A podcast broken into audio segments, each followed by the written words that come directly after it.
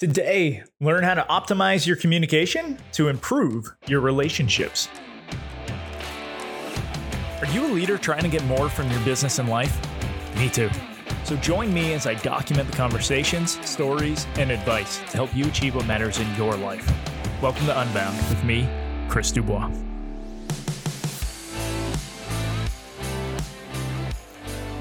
Andre Paradis has spent a lifetime teaching and learning, from dance to language, and now in his big calling phase as both a certified life and NLP coach. Through his company, Project Equinox, he is teaching relationship dynamics, how to better understand each other, and the expectations that are held. Andre is also an educator on effective communication. He equips his clients with the tools to bring permanent improvement to their relationships, and today we will explore how those dynamics affect the relationship of a leader and their team. Andre, welcome to Unbound. Good morning. Thank you.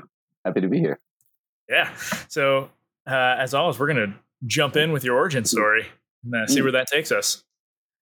Okay. How far back do you want to go? Because my story has three folds, three gigantic kind of stories. Whichever fold is the most interesting starting point. Okay. Well, I think ABC, they all loop together. So all right, let's do it. In a quick nutshell, born French Canadian in Quebec City in a snowbank. That's what it felt like.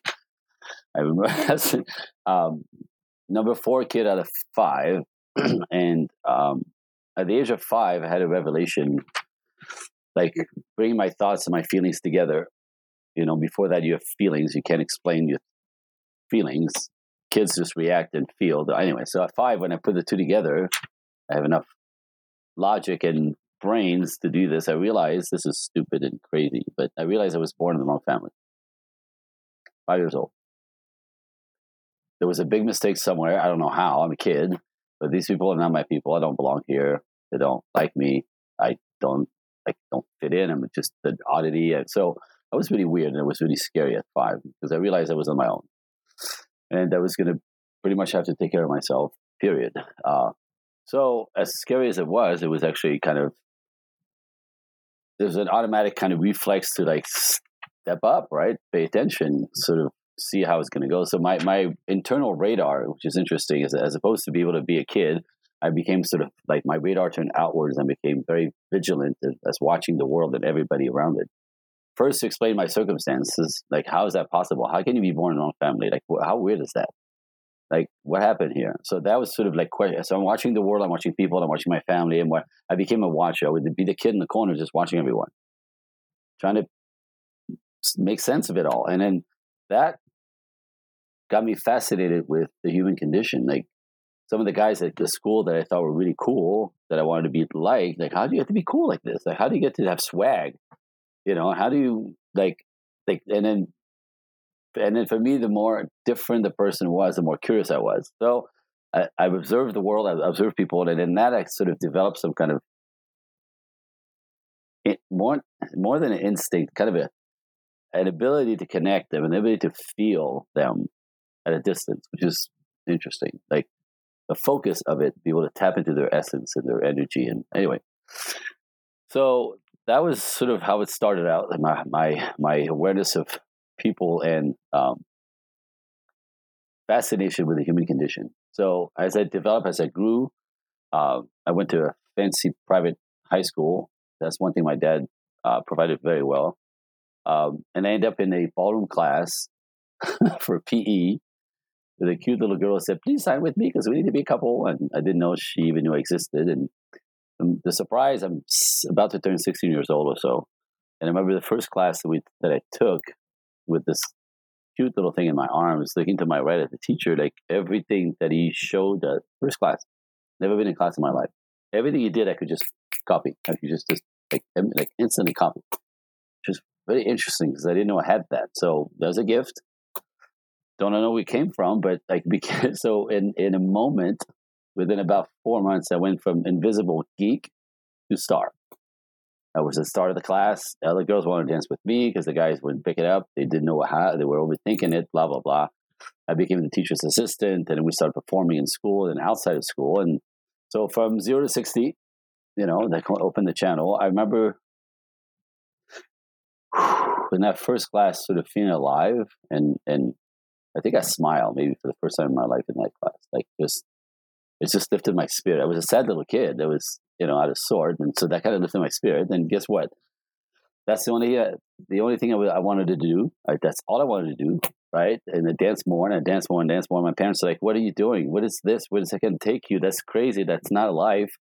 I'm like, and so long story short, I took it all the way from Quebec City to Los Angeles, and I managed to work. Made my way to the top and danced with Michael Jackson, danced with Prince, danced with Paula Abdul for 2 years, danced with, you name it. I made a living at dancing. There you go, mom and dad. Like, like right. Like in your face. That was funny because they went from shaking their heads going, you're just going to be a miserable loser your whole life. This is not going to take you anywhere. And on the other side of Michael Jackson, they take credit for it. You know, I think he holds, you know, I think he gets that from me. Like, he's got that talent on my side of the family. Really? Anyway, so hysterical. That was fascinating. That was amazing. That was a hell of a life. That was exciting. In the business of dancing in Los Angeles, there's you perform and you teach, and you perform and you teach, and you perform. So you're out of town, you come back, you have a class, you fill up your class because the guys just finished dancing with Michael Jackson, right? Like, so that's the filler of between the gigs. You teach, you make money that way. My wife walked into my class one day. That was it. In 2.5 minutes, this was my woman. This was my girl. This is my baby. Don't ask me how. Don't ask me it was beyond both of us. It was above us. I can't say that it was like my soulmate. That's not it. That I recognize. I don't know. It was just, this is my wife. So that was 30 years ago. Still my wife. Still my baby. Still my angel. So at one point, she's a ballerina, so that's why she's in my class. She was coming from Virginia. I was trying to get LA style, blah, blah. Within a few years, we decided to start a family. I wanted children. I met my children in my dreams. Actually, I knew they were coming.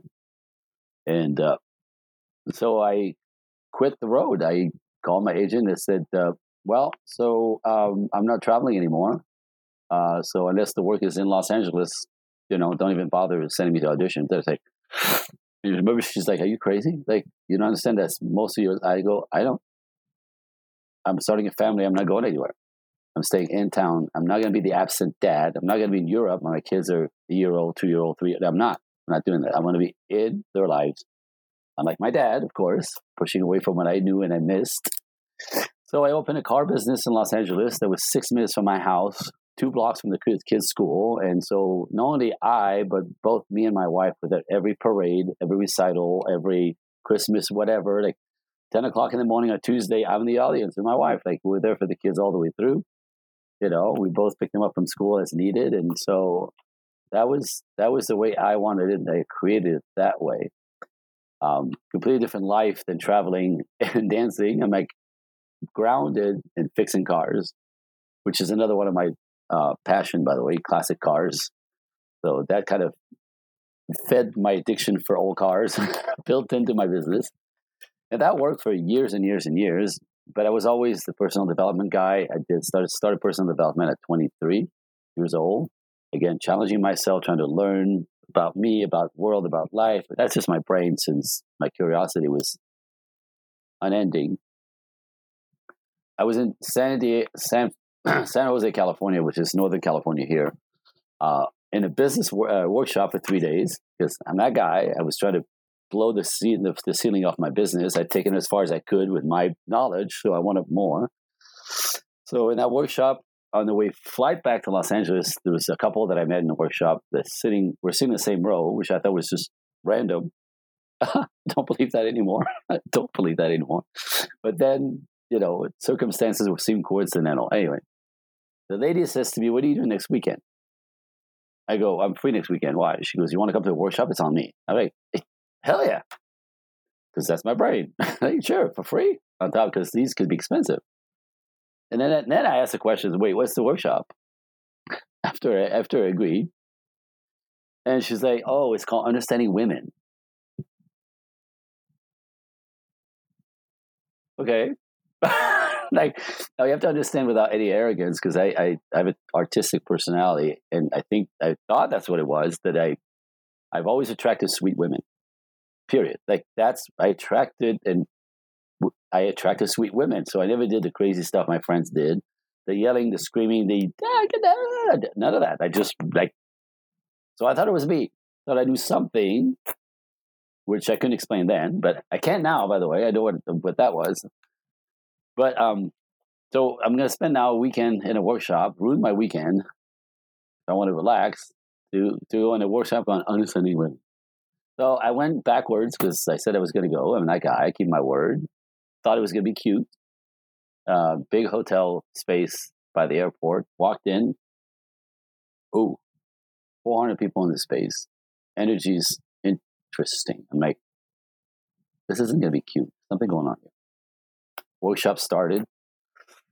And all I could tell you is 7, maybe 8 times during that workshop, I slipped completely off my chair, like on the floor, flabbergasted, baffled. And I realized I knew absolutely nothing about women. Not a thing. And this is a man who spent his life around women. Like my dance classes were me and 45 girls. Like, you know what I mean? Like it was me, 45 girls, maybe 2 guys. I was soaked in the world of women. I think I don't know anything about it. It was flabbergasting and kind of scary because all my sibling, my 4 other siblings in my family, everybody's divorced twice, 3 times, 1, 4. You know what I mean? And I have my baby girl. I have my angel. We have 2 little kids by then. Like I have a toddler and a baby. And that the thought that I could be a statistic because I just didn't know, you know, what's going on with her. That just scared the life out of me. So I came back from that workshop. And she said, "Why is this? It's a ghost." Because it really scared me. What I didn't know, when I realized I didn't know, was a liability for us. So, Mister, learn everything. Kind of stepped right in and took all the workshops that the company offered. A minute later, I'm a workshop leader for them because I'm a teacher. And that's how this relationship coaching started. It started right from that moment. And then continued. So after I was done with this company, I ended up studying with Dr. John Gray, Mars and Venus, Shanti Felhan, Love and Respect in the South, through a lot of Bible frame around that. That's interesting to me because I'd rejected all that. But now I'm back. While Esther Perel, she's a French therapist in New York City. She talked like this still to this day, 30 years in New York City. As she thinks. But her work is about love and intimacy and why people cheat and why people stay. What's the sexual and part of being in a long-term relationship. And Dr. Pat Allen in Los Angeles, who's like a 44-year, family child therapist, marriage therapist, which I trained one-on-one with for 3.5 years and literally passed on all her life's experience directly. Like, so I have a cocktail of 5 masters in the world of marriage, relationship, through anthropology, psychology, chemistry, human behavior, and ultimately our basic programming. So in that, I could literally without any arrogance, I think I'm untouchable as far as being able to explain and lead and help people with their dynamics with each other in relationship. By the way, straight, gay, lesbian, all the same.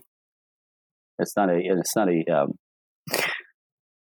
like classical necessarily setting, but there's a classic way for relationships to grow, to come together, to complement the two pieces, to grow something fantastic. So that's how I got to be here. Ooh, so sorry. I'm sorry. All right. Yeah. Well, and now we're here. Yeah. So before I jump into some of the questions, actually, was thinking about this as part of your story. So it seems like you've intuitively, right, been able to just be good at relationships and be able to talk to people. And then you found some gaps. And so you started working on those. But when you mentioned being in ballet class, looking at the teacher and being able to quickly emulate whatever move you needed to, I wonder how much of your kind of skills in relationships stem from being able to very easily model the person that you're engaged with. And so, by just replicating those kind of the same movements, putting them at ease. And so you can actually start working on the relationship side. Interesting you say this because now I'm obviously a relationship coach and I hold my own workshops. And when we have live workshops, I actually use the metaphors of dancing, ballroom dancing, put people in each other's arms complete strangers, sometimes married couples, because how you dance, literally, how as a woman, if you can't be vulnerable with a man that's trying to lead you, you're not going anywhere. It's a very clunky, difficult dance. As a man, if you are a soft lead or not confident, don't know how, and question yourself, she'll get frustrated and angry with you because she wants you to lead her. But so, like, so I put people in each other's arms, and within 3 or 4 minutes, their entire way of being in a, like how they show up in a relationship is right in their face. It's a complete mirror. It's fantastic. So I think what you're saying is I kind of had an ease with that for some reason, where I could actually mirror and pick up the other side and actually make them at ease really quickly. And that's actually very accurate. I never thought of it that way. Yeah, it was something I noticed. I started in high school where, like, you know, you're all seated, then your desks and stuff. I noticed if I would lean forward and just like put my hand up, you know, my fist under my chin, the person next to me would do it. And then you notice that someone else would do it. They never look at you and see it. Yeah. It's just like they're doing what other people around them are doing. So it like makes them feel more comfortable. It's subliminal. And it's a way of we call it rapport, right? Like somebody's in rapport because they're mirroring you. That means they're comfortable and they're following you or your leadership or the conversation. And it's very interesting. Right. It's fun to do at conferences. You know, put a hand in your pocket while everybody's standing around talking and see what everyone else does. It's true. It's absolutely true. I love that. That's the stuff that we do because I'm one of those guys watching people react. Right. Anyway. Yeah. Okay. So I want to get into some questions now. In the pre-interview, we started talking about like the words you're using, right? The way you're describing things, even whether it's just in your head or externally, and how those compare to the results that you're getting. Yes. And so I'd love to go deeper on just how language changes some of our results, especially when we're talking relationships. And it really applies to everything, you know, if you really, depending on what your focus in life is. But I do this with my clients, especially the ladies, but the men as well, but it's a different dance a little bit. But, you know, we forget the quantum energy of our words. We think we're just words, it's just words, and then we forget the power of the words. So, you know, with my ladies, I go, you understand that I want you to watch the thoughts and the words in your head, because what goes on in here, your self-talk, becomes the way you talk about yourself or the way you talk about your view of life, which becomes the things that you program and sort of whatever you focus on expands. So if you have bad thoughts, you talk about it badly, you create a bad external world, it becomes your destiny, right? So it's super, super, super powerful. To think that as a man right now, me talking to you, I could disrespect you, make you pissed off and hang the phone up, right? Or I can make you laugh, or I can make you cry, right? I could like make you stop and think and go into deep, like this, like just with talking, right? Like it's incredibly powerful. So a lot of people not fully understanding this will, if life kicked you in the butt, if you had a poor childhood, if you had low self-esteem, if you don't feel worthy of anything good, the voice in your head is constantly talking. You will repeat these things either out loud or to yourself. They'll create your reality and you think the world's doing it to you. And it's ultimately you are doing it. So watch what you think. It becomes what you say. It becomes what you do, what you believe, what you're attracting, what you're making more of, and it becomes your life. So watch what you say, watch what you thought. It's incredibly dangerous and powerful. Right. And I think if all thoughts stem from the questions that we ask ourselves, right? Internal, every thought stems from some question. It's actually really interesting when you look back, take like your childhood and say, how can I have been born to the wrong family? That question changed the way you were thinking and literally changed the direction of your entire life. Because the undertone of that was, if I'm not supposed to be here, because that's what it was. I found out ultimately my mother didn't want me. I was an accident. I was out of planning, and they planned everything, and somehow I destroyed the planning. So she hated being pregnant, which transpired into hating me, you know. And so I was born, but I'm not supposed to be here. Like in my bones, right? In my flesh, because if she's like, he's not supposed to be here. He's ruining everything, right? He's out of place. This is a mistake. So I was born with that in my gut. And like I said, at 5, I put it together, but that changed the course of my life completely, you know, for this a moment. But that voice in my head was, I don't belong here. I'm not supposed to be here. And no, it's kind of a mind bender. Right. Well, there's a case for like even the perinatal psychology of just like in utero, how different hormones were causing you to start shifting, right? By the feeling. We also know that at 7 months old, the baby at 7 months old starts recording everything on the nervous system. So whatever she felt, I felt. Whatever she experienced, I experienced. Whatever stress she created with my father, I got. So we forget. We think babies know nothing. Or babies are like super connectors, super radars, know everything at birth and before. So let's shift gears so that we can hit all the business. Yes. All the business owners listening are probably hoping to get some tips for how they can work on the relationships within their company so that they can build more trust, get the team kind of moving in the right direction, alignment and all of that. We had talked about the need for expectation management being critical. How do you, I guess, help leaders kind of set the tone for relationships through that? You know, being a leader is tedious, you know, because personality, you don't want to be too much of a douche, right? Some guys don't care about any of that, so they're douchey, so then the team doesn't respond, right? There's so many variations of how you show up, and a lot of people have imposter syndrome where they feel like, who am I to direct these people? You know what I mean? I don't even know what I'm doing here, right? Like, so like all these layers will show energetically again through the power of your words and the thoughts in your head of the world, and your team or your company and your employees will respond to you. So one of the things that I watch people trip over the most is, and I've done this myself, I've done it, I learned, I crashed and burned, is the idea of if I treat my employees the way I want to be treated, they will respond respectfully.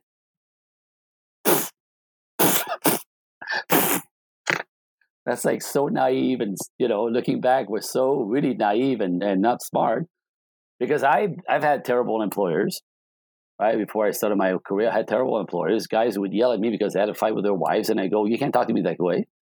I'm the boss." I'm like, "You can't talk to me. You're fired." I'm like, "All right." But I mean, my point is like that's poor leadership, and so when I became an employer, I would treat my employees with complete respect, never mess with their money, never mess with their time, always super respectful, you know what I mean? Expecting them, they would appreciate that and treat me with respect, you know, the job with respect, not waste the material, not screw around when I'm not around, and all these, right? Well, that was a bad joke because none of that happened because everybody, we talked about this when our pre-interview, where everybody's raised differently, cultural things are different, people value different things, even though we live in the same world. And so I realized that my expectations were never shared. I never announced, I need you guys to be like this. When I'm not around, this is what I expect you to act like, man. I expect you to respect my business, my time, the property, not to waste, right?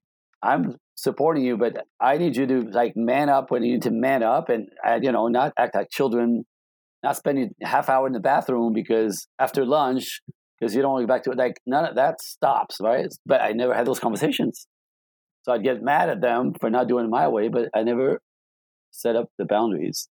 So that was ridiculous looking back, but it to me was so obvious, right? So we ended up having meetings with expectation list, and now all of a sudden the rules are in place fairly. I need you to be like this, to be like this, to be like this, and and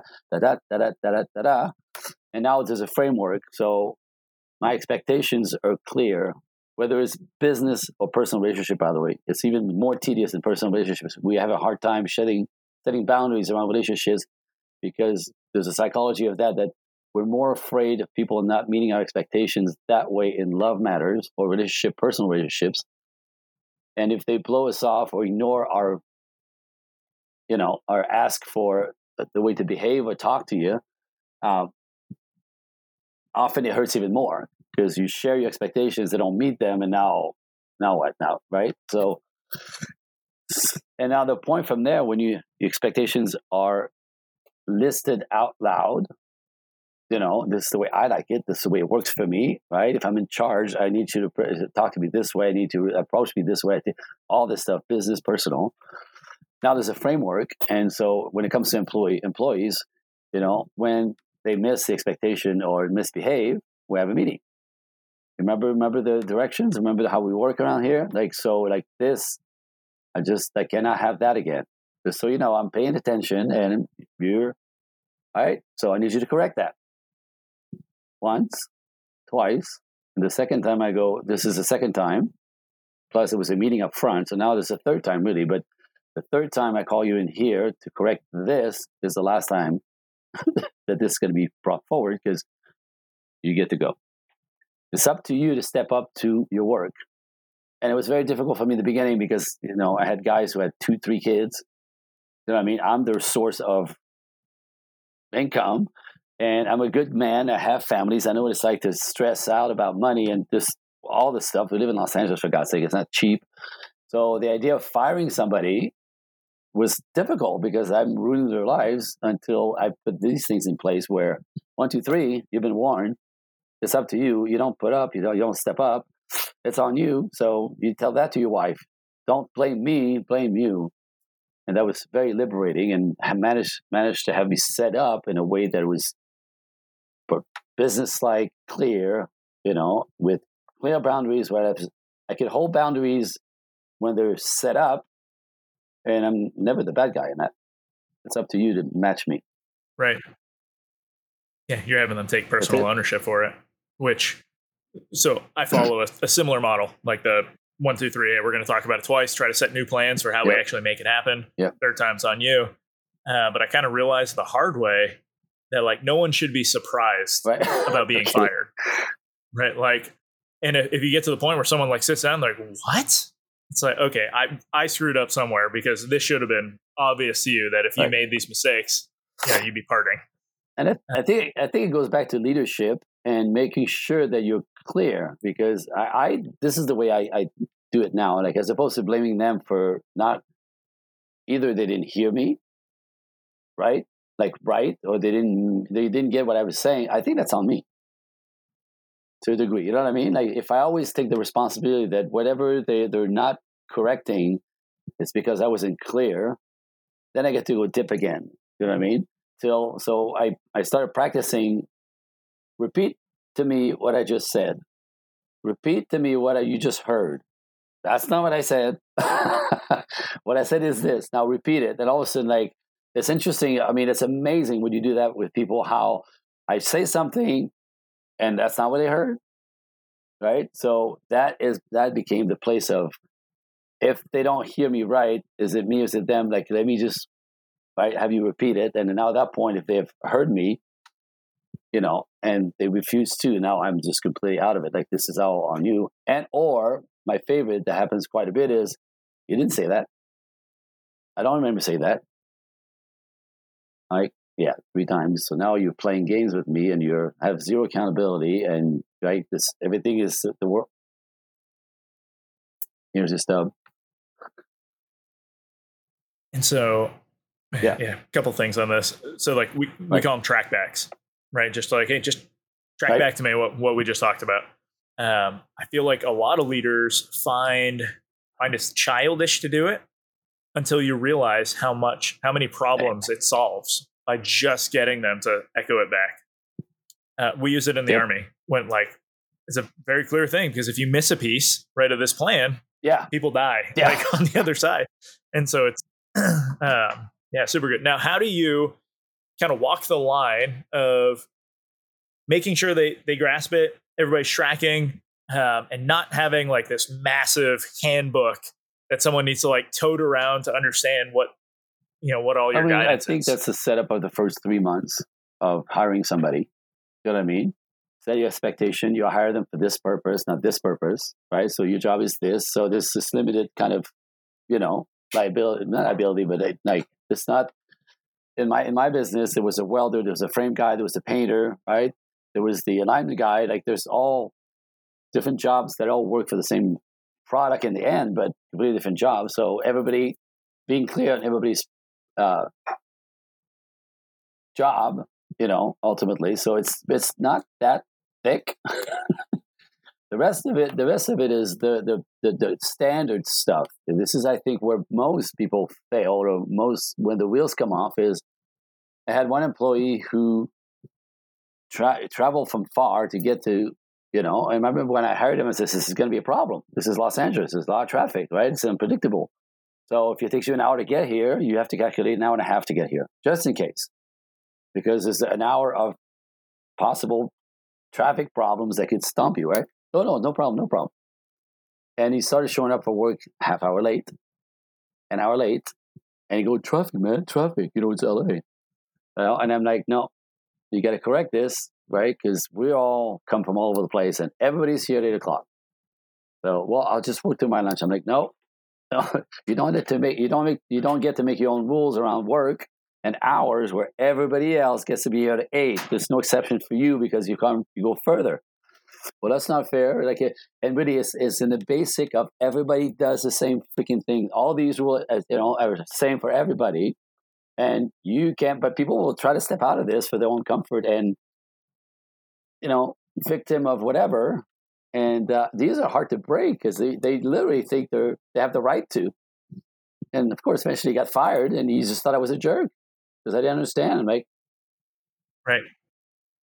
This is the perfect example of just culture setting, because so like all culture comes down to the standard that you hold, and it's on the leader, right, to say no. This is like, I'm not lowering the bar for you. This is people like us do things like this, so right. You're going to show up at 8:00. Is the other employees, if I didn't hold them up accountable, the other guys are like, hey, what the hell? Why do we show up here early? They're like, how come he can? You can't. Totally, like my leadership's out the door everywhere because this guy gets away with whatever he wants to do. Well, no, and like I said, he had to go just for the sake of the company competing, you know, working properly. Moving into just some of the mistakes, common mistakes you see with leaders in a company interacting or just building that relationship with their employees. Like, what are those most common ones? Miscommunication, imposter syndrome, big one. And the other one is there's two things. There are people who don't follow up enough, and the people who micromanage. And micromanaging is deadly, especially if you work with men. Do not stand over a man to make sure he does it just your way. Like there's a way of, this is what I need by this time, go. You know what I mean? So if it's set properly, there's a time and place to finish it, right? This needs to be done by then. And if anything happens, come up to me and say, you know, this is impossible and this is why, and this is when it's going to get done, right? There's a whole chain of accountability. This life is complicated. Things are complicated sometimes, and rhythm and timing and whatever. Micromanaging will make your employees hateful because it's disrespectful, right? And lack of follow through makes them confused. And then you look like, you know, you don't get the results done. And then if you have somebody above you, that you end up in a really tight spot and you'll blame them for it when it's actually right back on you. Right. So it's kind of there's a sweet spot here somewhere, but that's another one that I see all the time. Like, yeah. And it's interesting because, like, when you're talking about it, I wonder how many people have ever just asked the employee, like, how much do you want me checking in? Because, like, there are some people, granted, it takes being a super self-aware person to know how much you want your leader coming to check on you. But, like, I'm very much a fire and forget type of guy. Like, you don't need to check on me. Like, tell me what needs to be done. I'll check in with you if I need something. Versus, like, I have other team members who like, you know, probably once a week, we'll have a quick call that's just like a... Right.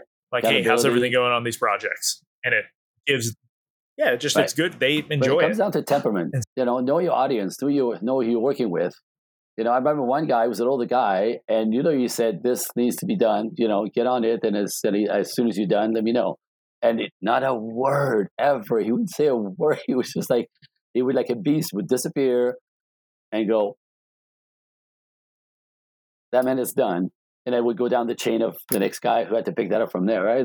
And some others are like, see what I did. So when you were there, I was cleaning and, you know, this took care of, and it just needs to share everything that they've done. Okay, thanks. You know what I mean? So know your audience. Know your audience. Know who you're talking to. Because my favorite thing to say is, you know, this is the job. This is the work. If you need help, let me know, right? If you need a tool, don't try to make it up yourself. Try to get around. Don't mess up the job because you didn't have to. Let me know. Like, I'm here to help you do your job. At the same time, I can't guess what you need, whether it's manpower, tool, like, or information. Like, don't guess, right? Don't. It doesn't make you weak to come to me with, I'm stuck, right? So I have to open that channel for them to know I'm here, you know, to help you do your job. And so keep me in the loop of what's, you know, stuff like, and it happened all the time. I learned this because the guys would break tools and not tell me because they don't want to tell me they broke the tool. So now they're struggling with something else and it takes 3 hours longer because are you kidding me? It happens, right? Tell me what's broken. I'll go get another one. Like, I'm not going to punish you. You're not 6 years old, right? But again. Yeah. And so now how do you approach getting them to actually open up like that and share these things? I tell them it's a must. It's not about you. It's not about me. It's a group effort. It's a company. We're doing, this is the work we're doing. So I provide you everything you need for you to be productive. You know, so if you break something, it happens. You're not going to get bitched out. You're not going to get screamed at. You're going to be humiliated.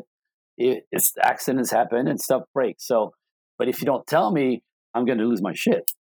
You need to tell me.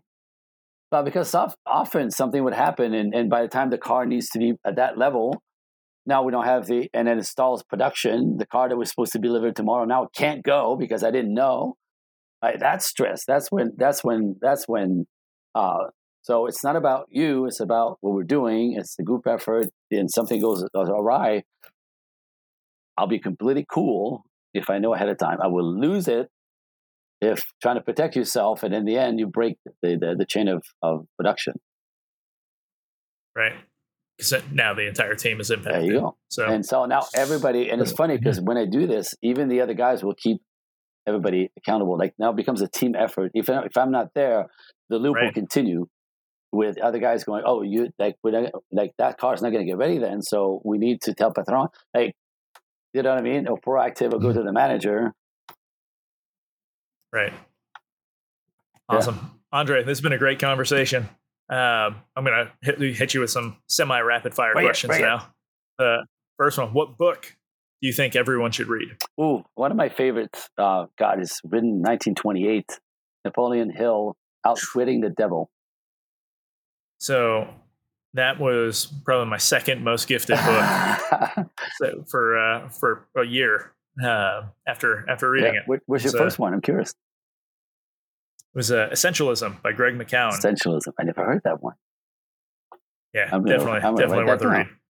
But yeah, Outwitting the Devil was a good one. I don't know that I took everything as like. Well, we don't know, right? Perfectly right, real, right. But yeah, it was just the concept. If you consider that the devil in the book is fear itself, and if you read it that way, as opposed to really him having a conversation with the devil, or the metaphor of like this, the devil is fear, and what does fear just do? It destroy you from inside. They talk about the voice in your head, right?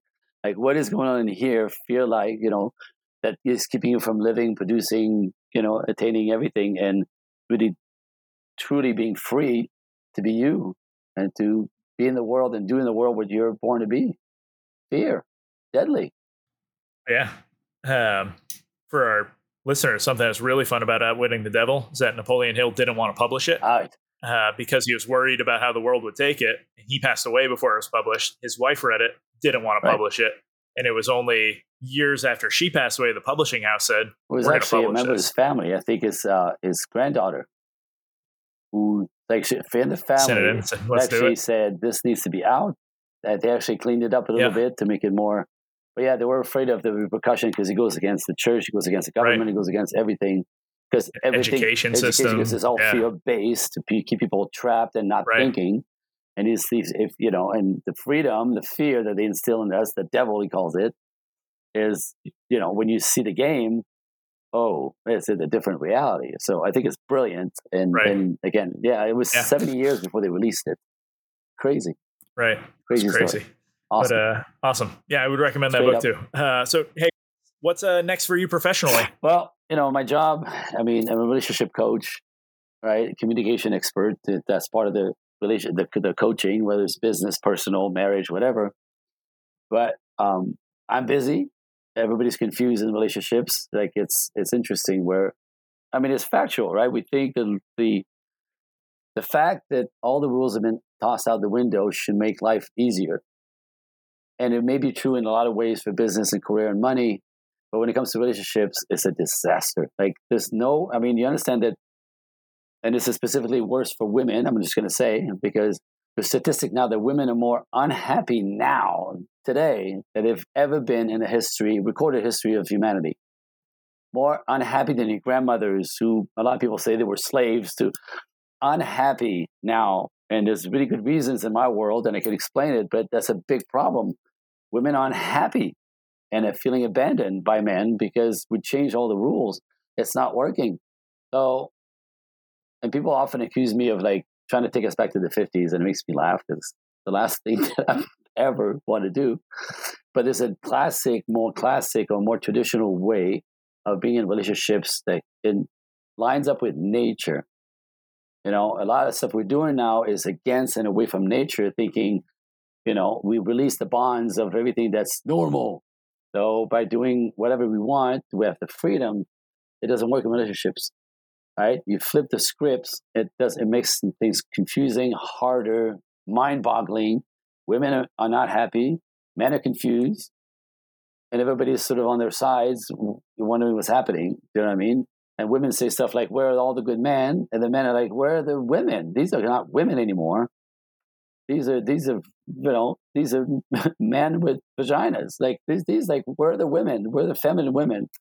So that's the stuff that I'm sort of dealing with all the time. So I'm busy because it's out there, but the big goal, I have a God calling that is, it's so big, it's overwhelming sometimes. But I'm to help recalibrate the culture when it comes to men and women's relationship dynamics. What's happening in the world right now, everything that we flip seemingly is liberating. It doesn't work. It destroys relationships. It destroys family systems. And when family falls apart, culture falls apart, society falls apart. Look around. So my God calling is to actually kind of teach this material to recalibrate and go back to a little bit more natural, what works. You know, if you look behind me, it's my wife and I ballroom dancing, right? There's something beautiful and classical about this. And relationships are perfectly a version of this. You know, there's two people come together to create a new dance, right? There's a lot of practice that's to go in that. You have to know how to be the leader and how to be the supporter. And it doesn't make the supporter weak. Now, my wife does everything that I'm doing backwards in high heels and a dress. It's not easier. It's different, right? But we convince women that being supportive in the supportive role is less than. Houston, it creates a huge problem. And again, it's not back to the 50s. There's a modern way to do this, a balanced way to do this, a sweet spot, I call it, where you could both bring to each other the part that the other one doesn't have and flourish and have loving, glowing, satisfying relationships and be able to raise kids if that's what you want, and them to be healthy and be able to, for them to build also healthy bonds and healthy relationship with others, you know, when they grow up, to create healthy families. And really kind of, this is the basis of society, families, family structures. That's how you keep the world, you know, steady, stable, and productive. The other way, it's a nightmare. And if anyone wants to join you on that journey, where can they find you? All right. So, actually, I got a couple of gifts for you listeners. That's okay. Is that okay? So,